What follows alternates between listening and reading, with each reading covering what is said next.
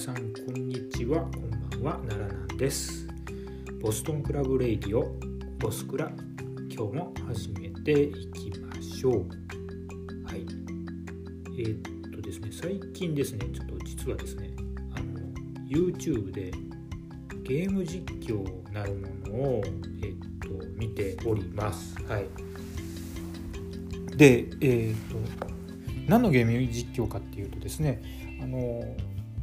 メトロイドなんですね。はい。最近なんか新作ドレッドっていうメトロイドドレッドっていうのが出ましてですね。えっ、とはい。あのポッドキャストを始めた頃からのあのツイッター友達である男岩木さんっていう方がですねあのこの方高田マニアなんですけどあのはい。その方がポッドキャストでね少しちょっとメトロイドのことっていうのを触れてて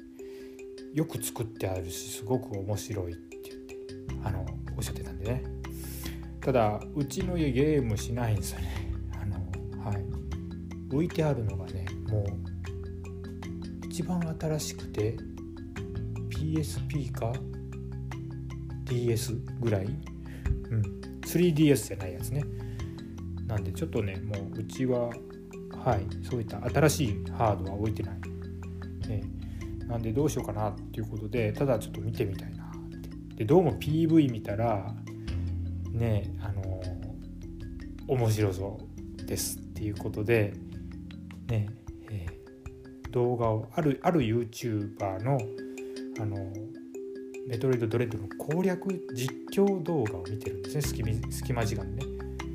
例えば風呂入ってる時とかにチロッと見たりとか、あと料理の合間でねなんか待ってる時チラッと見たりとかいう感じでやってるんですけれどもあのめっちゃドキドキハラハラできるんですね。なんかあのあれアクションゲームなんでなんか見ながらですねすごい疑似体験を あのできちゃってます。はい。多分ゲーム普段やってないからかもしれないですけどね。はい。もうすごく楽しくてドキドキハラハラしたりとかですねあのボス戦とかですね。はい。ボス超グロいですしね、うん、あとあのね倒せない敵がいるんですよ。エミーっていうね。でそいつに捕まったら絶対死ぬんですよね。でそれがちょっとねホラー成分があって超ハラハラできたりして。はい。あのもうあのヒヤヒヤドキドキハラハラしながらそういった動画を見ています。まあ、ゲームそのものはね多分相当ねあの反射神経とか、はい、あの要求されそうな感じなのでなかなかちょっと、はい、こういったゲームは手出しができねえなって思ったりして、えー、と見ております、はい。もうちょっとで見終わるのかなっていうとこですね。はい、あのゲーム持ってなくてなんか話題のゲームの疑似体験皆さんもいかがですか？YouTube で。はいな感じでやっていきましょう。はい。えっ、ー、と、この番組、奈良南のボストンクラブレイディオは、奈良県に住む私、奈良南が、プロレスや折々の好きなことをぼちぼちのテンションでお話しする自称ベビーフェイス系プロレスポッドキャストです。今回も最後までお付き合いよろしくお願いいたします。それでは最近のノアについてのまあつらつらっとお話しするのを言ってみましょうかねお。付き合いください。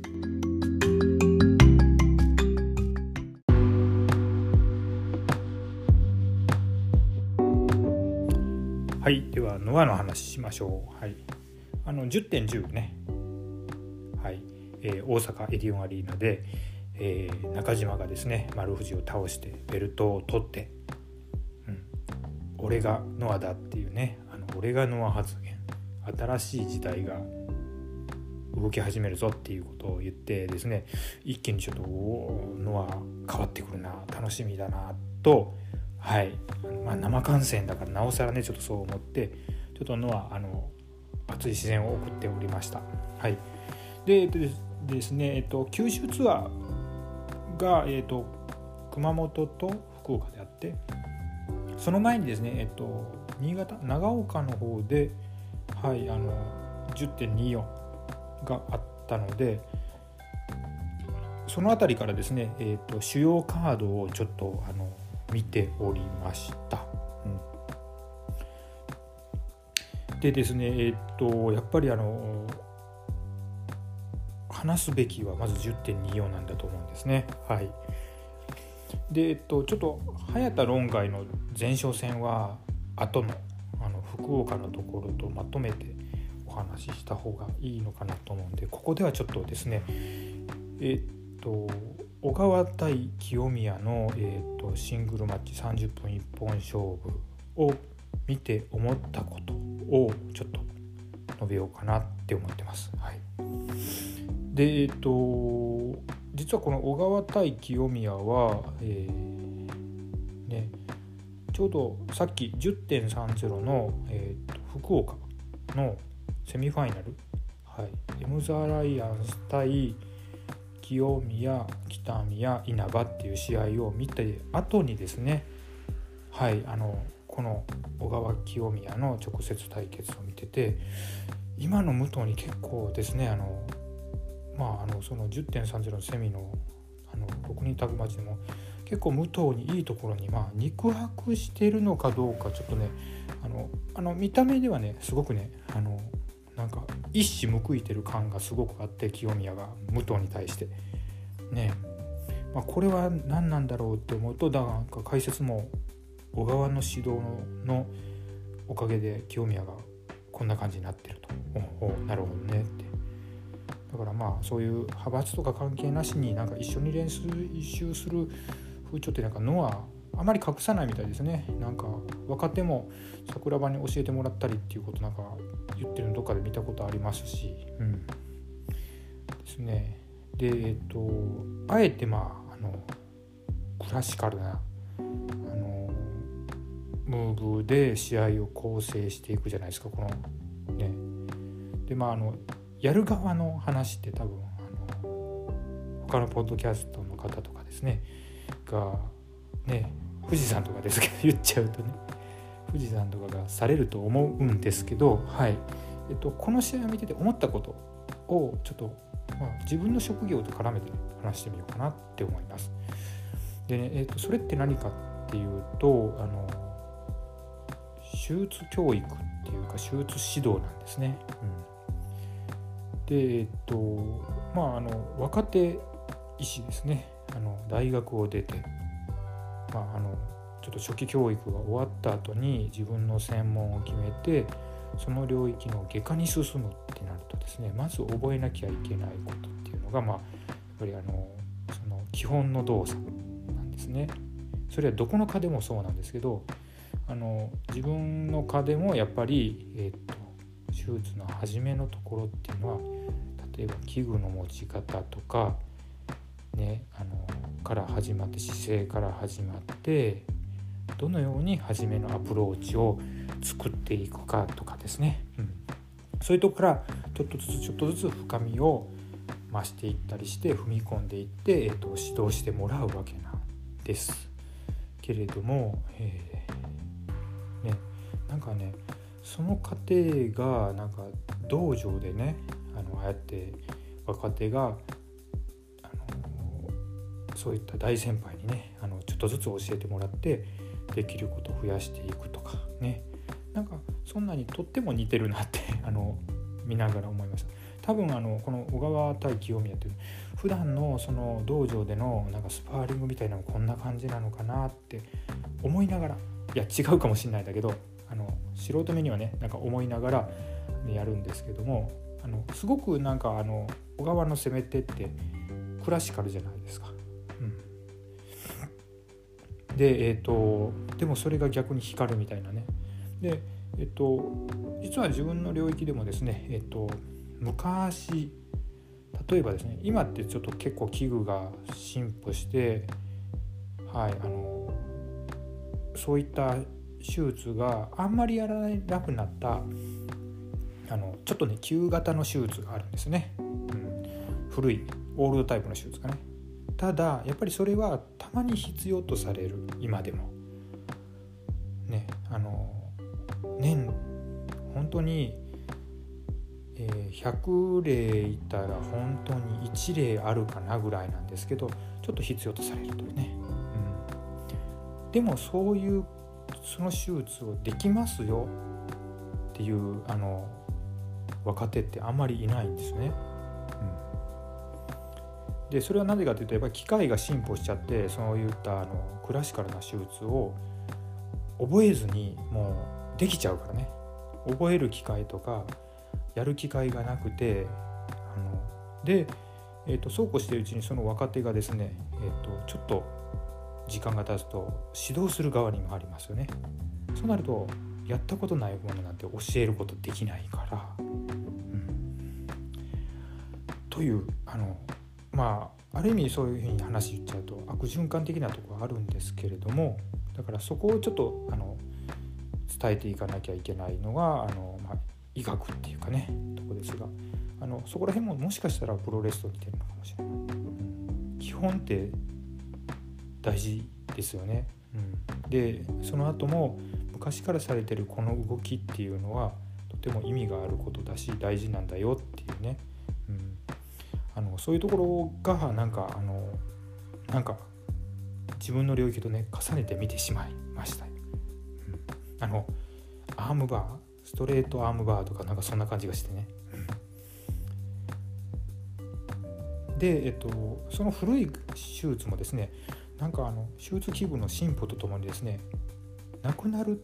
と同時にちょっと幾分ですね見る見られる角度が変わってきて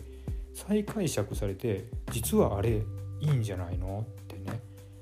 思われることがあったりするんですね。再解釈というか再評価っていうんですか？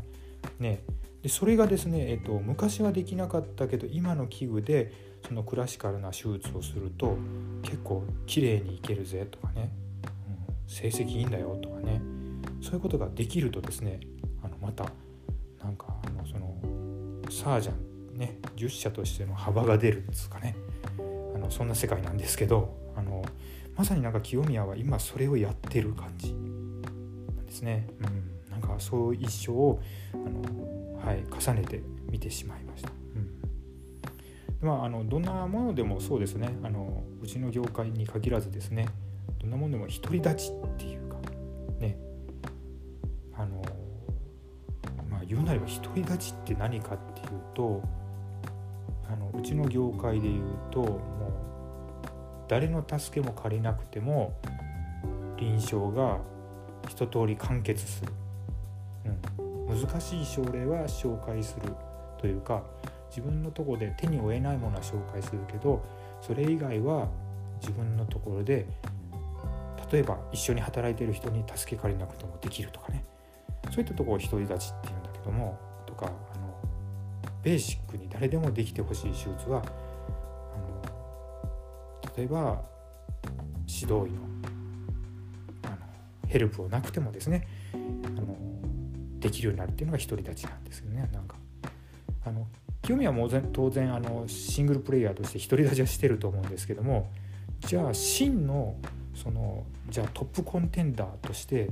えっ、とじゃあまだ独り立ちしてるのかっていうとまあタグベルト持ってるっていうところもあってまだあの100%そういうとこでもないような気がするんですね。うん、だからこそこうやって、えー、っと中島があの浮上してきたりとかですね、はい、あのナショナルがあっちこっちに、まあ、あの行っちゃったりとかしてですね。持つ人がコロコロ変わったりとかいうことになってるんだと思いますけども、ちょっとなんか後半であのコーナーに小川に振られてあの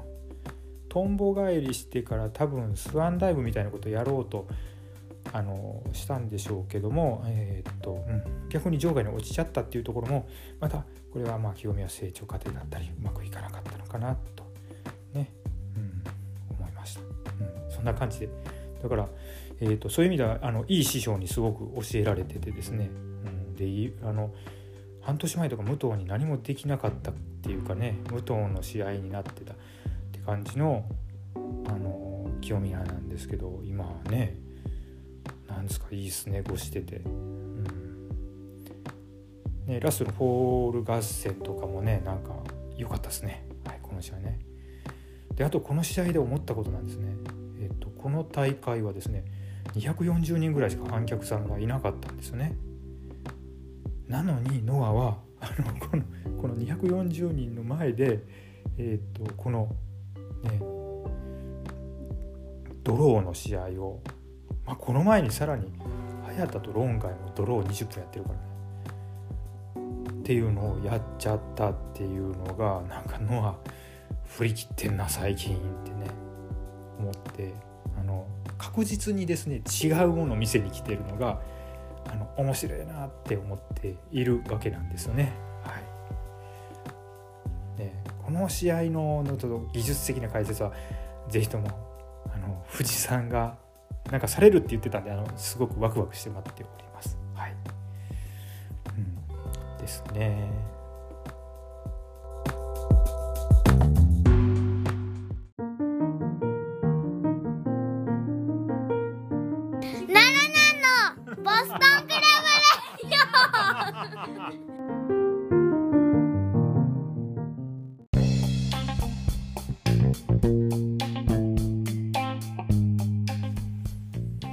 はいでえっ、ー、と次のあの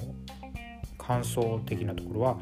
えー、10.28ですね。熊本ですね。これはこの日のメインですね。あのスキューラが持つ GHC ナショナル赤いベルトに望月正明が挑戦するっていうね、うん、でえっ、ー、と結果から言うとですねもう本当にあの正直まさかえー、いやあの杉浦勝つんでしょって思ってたんですよね。ねだってあの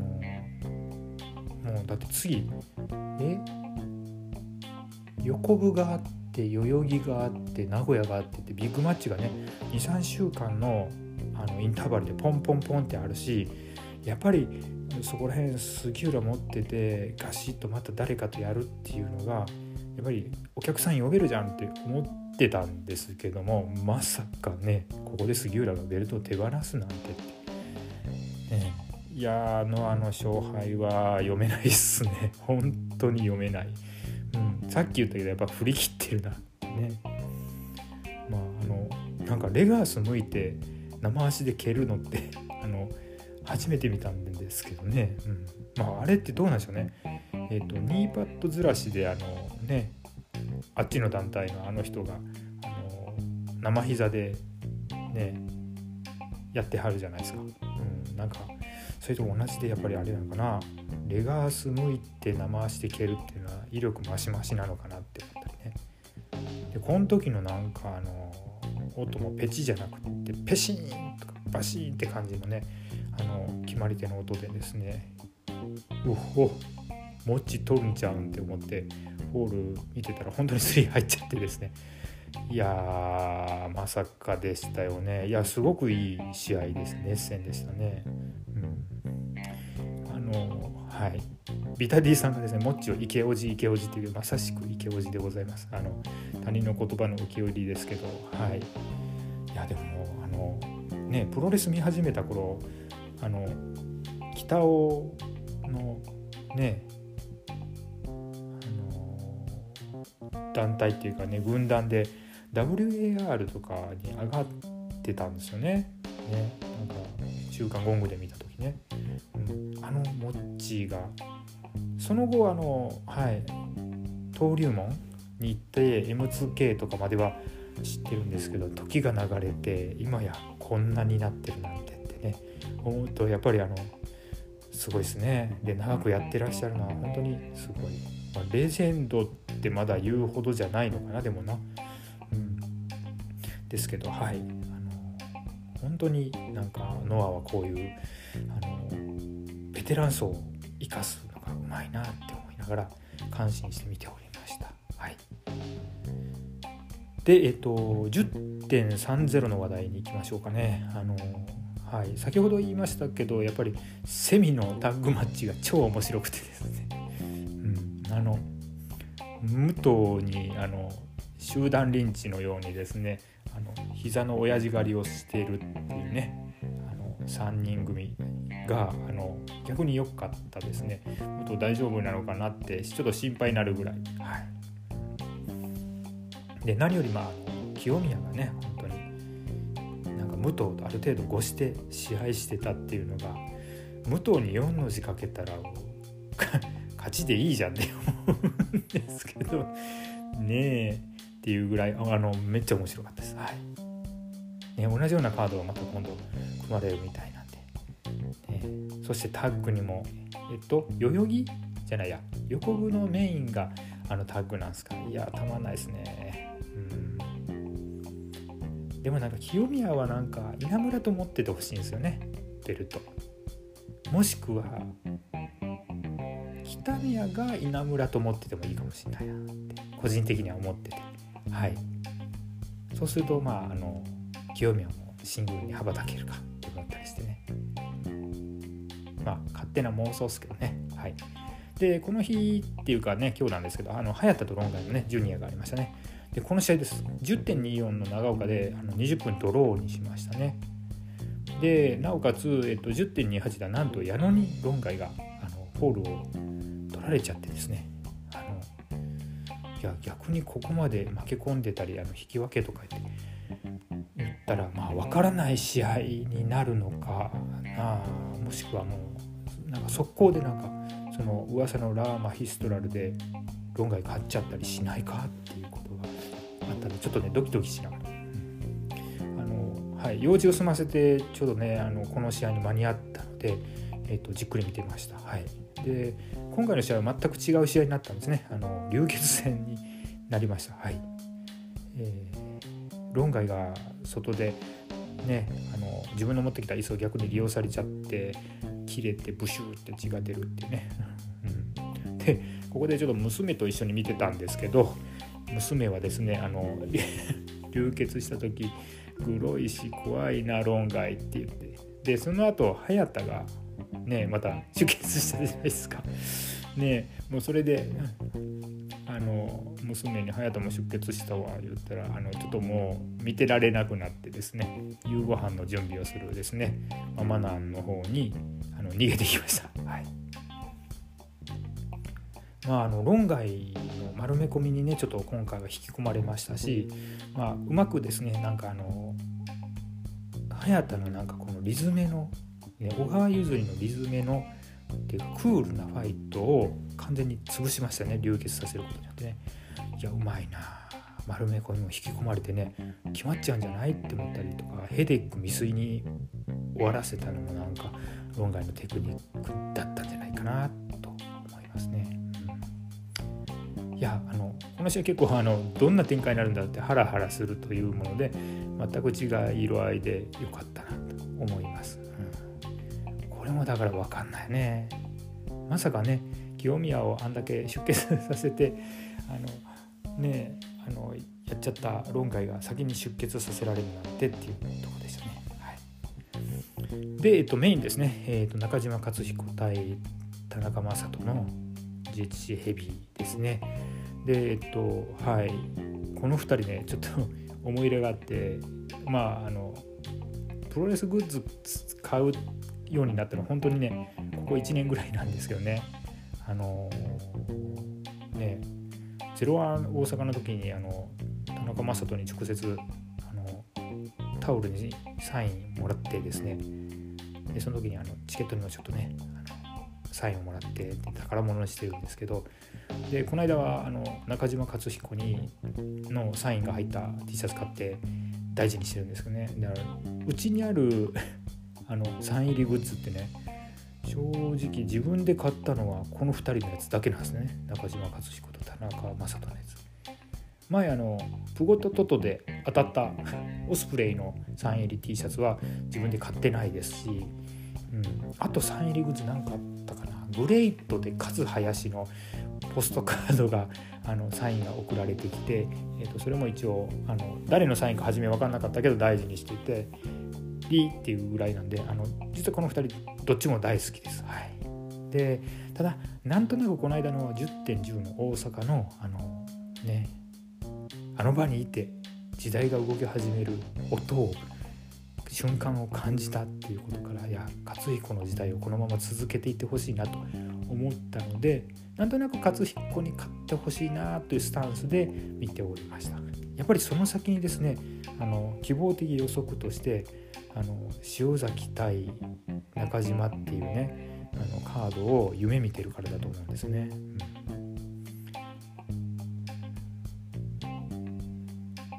ん。でえっと煽り V がすごいとてもよくて新しい王国を設立するぞということを言うからまあ期待しようって思ってあの見てました。やっぱノアの煽り V はえっとエモいっていう言葉じゃなくてどうやってですよ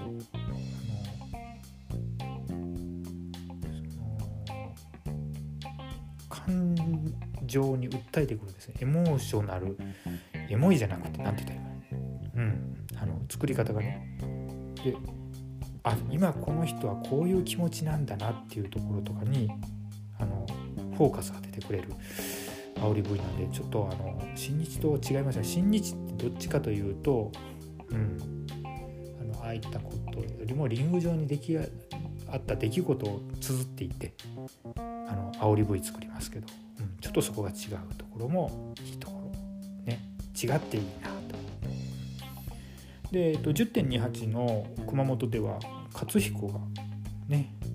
えっと、直にあのピンを田中将人から取ってましたので、うん、あこれちょっと逆に本番怖いなってね。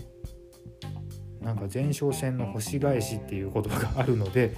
どうかなと思ってましたが調べてみるとでもね10.17のチッタでは逆に田中将人が直でスライディング D から取ってるんですよね。中島克彦がね。っていうことですので逆パターンもあったのであの逆に別にまあ普通にあるなっていう形でしたね。うん、でえっとあの個人的な考えですけどあの中島克彦はすごい攻めるねまあキッカーっていうんですか？なんであの攻撃型なんで、えっと、同じような攻撃型の選手とやるとすごい試合がですね盛り上がるなと思って今日は見てました。はい、逆に今後の防衛ロードで中島が、えー、例えば今の清宮とやることになったりとかねあのした場合どんな試合になるんだろうってちょっとねあのある意味ワクワクしております。はいうん、でえっともうこれはねエルボー合戦もしかりですし蹴りもしかりで、えっと、田中将人のスライディング D やはいあの雪崩式もしかりですけども本当に濃密でしたね。うん、でえっとまあ、1回目のバーチカルスパイが決まった後ですね、えっともう本当に正直スライディング D でえもうこれ決まっただろうって何回も思ったかっていうとこですね。もうこの時になるとちょっと夕飯食いながら見てたんですけど、えっと、一緒に見てたママなんかですねえこれも田中勝じゃんって 言うぐらいのところ。はい。ねそれぐらいなんかあのもうやばい取られるってね思ってしまうぐらいハラハラできた試合でしたね。うん。はい、あのでもあのスラディをなんか脇脇固めみたいに切り返したのとか技ありだったなと思ったりしています。はい、今の勝彦のフィニッシュはバーチカルスパイクになったんですかね。なんかなんか一時えダイヤモンドボム使ったりもしてたんですがやっぱりバーチカルなのか。うん、はいこんな感じでこの試合はあのすごかったです。まあでもえっ、ー、とねこれも生で見れたらすげえ、ね、楽しいなな、思ったりしてましたよ。うん、いや田中も惜しかったな田中取ってもよかったなって思った試合でしたね。うん、はいそんな感じで、えーと、10.30ね、えー、はいあのちょっと見た感想をプッと吹き込んでみましたっていうことで今回はそんな感じのノア会でありました。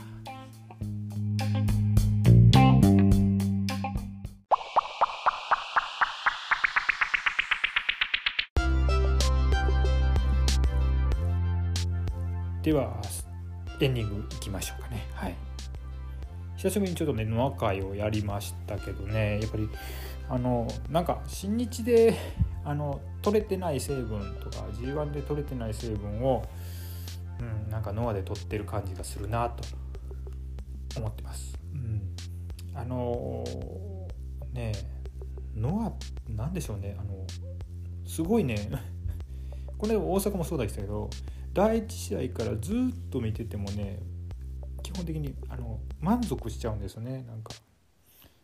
なんでしょうね。えっと「回」って言った語弊があるのが前半、ね、前の方に組まれてるタッグマッチですら何か目に留めるものがあったりするんですね。うん、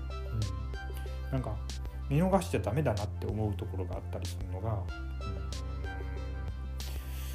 ん、なんかうまいなって思って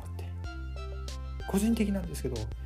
えっと、新日のビッグマッチで第1試合第2試合とかで組まれてるものってまあまあそれなりのちょっと緩めのテンションで見ちゃう、うん、ですよね。うん、例えばヤングライオン絡みの試合だったりとかしてもね。うん、えだって後に体力使う試合控えてるのに初っ端からテンションガンって上げれないじゃないですか。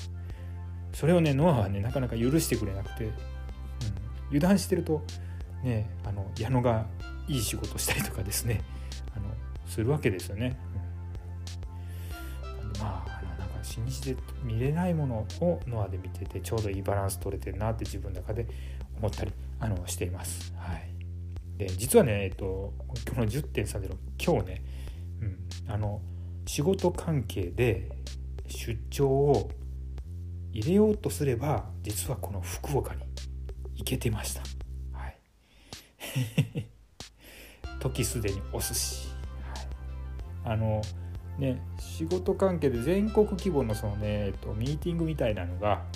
あの年2回あるんですよね。でコロナ禍でねもうオンライン開催になったりしてえっとあまりあのちょっとね地方民行かなかったりね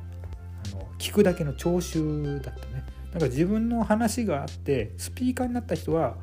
ちょっとあの現地で当然話すわけなんですけど、うん、でそうなんですよね。だからもしこれがコロナじゃなくてこの時にあの福岡に行ってた当然ねか途中で抜け出してね ちょっとちょちょっと歩いていってね、うん、結構近くでやってたんで。Google マップ見てもすぐ近くでやってたんで。行っていやこれ第一者が見たら面白かっただろうなってね思った。福岡でしたね。はい。まああの東京でもね時々ちょっとねそういった出張がねまあコロナが落ち着いてまたね行くこともあろうかと思うんですよね。だからあのそこら辺も行くといつかなんか夢の憧れの後楽園とかにその出張ついでに行ったりできんじゃねえのってねちょっとねあのワクワクしてるわけなんですね。はい。な感じでちょっと今日は終わっていこうと思います。はい、えー、この番組奈良南のボストンクラブレイドでは皆さんのご意見ご感想お待ちしております。ハッシュタグボスクラで、えー、気楽につぶやいていただければ嬉しいなと思います。拾って拝読させていただきます。はい、ということで今回の赤い次回はやっぱりね、えーと、新日のねパワーストのプレビューやっぱりやっとくかなちょろっとねはいということで、えーと、今回はこれでおしまいです。最後までお聴きいただきありがとうございました。また次回お会いしましょう。ごきげんよう。さようなら。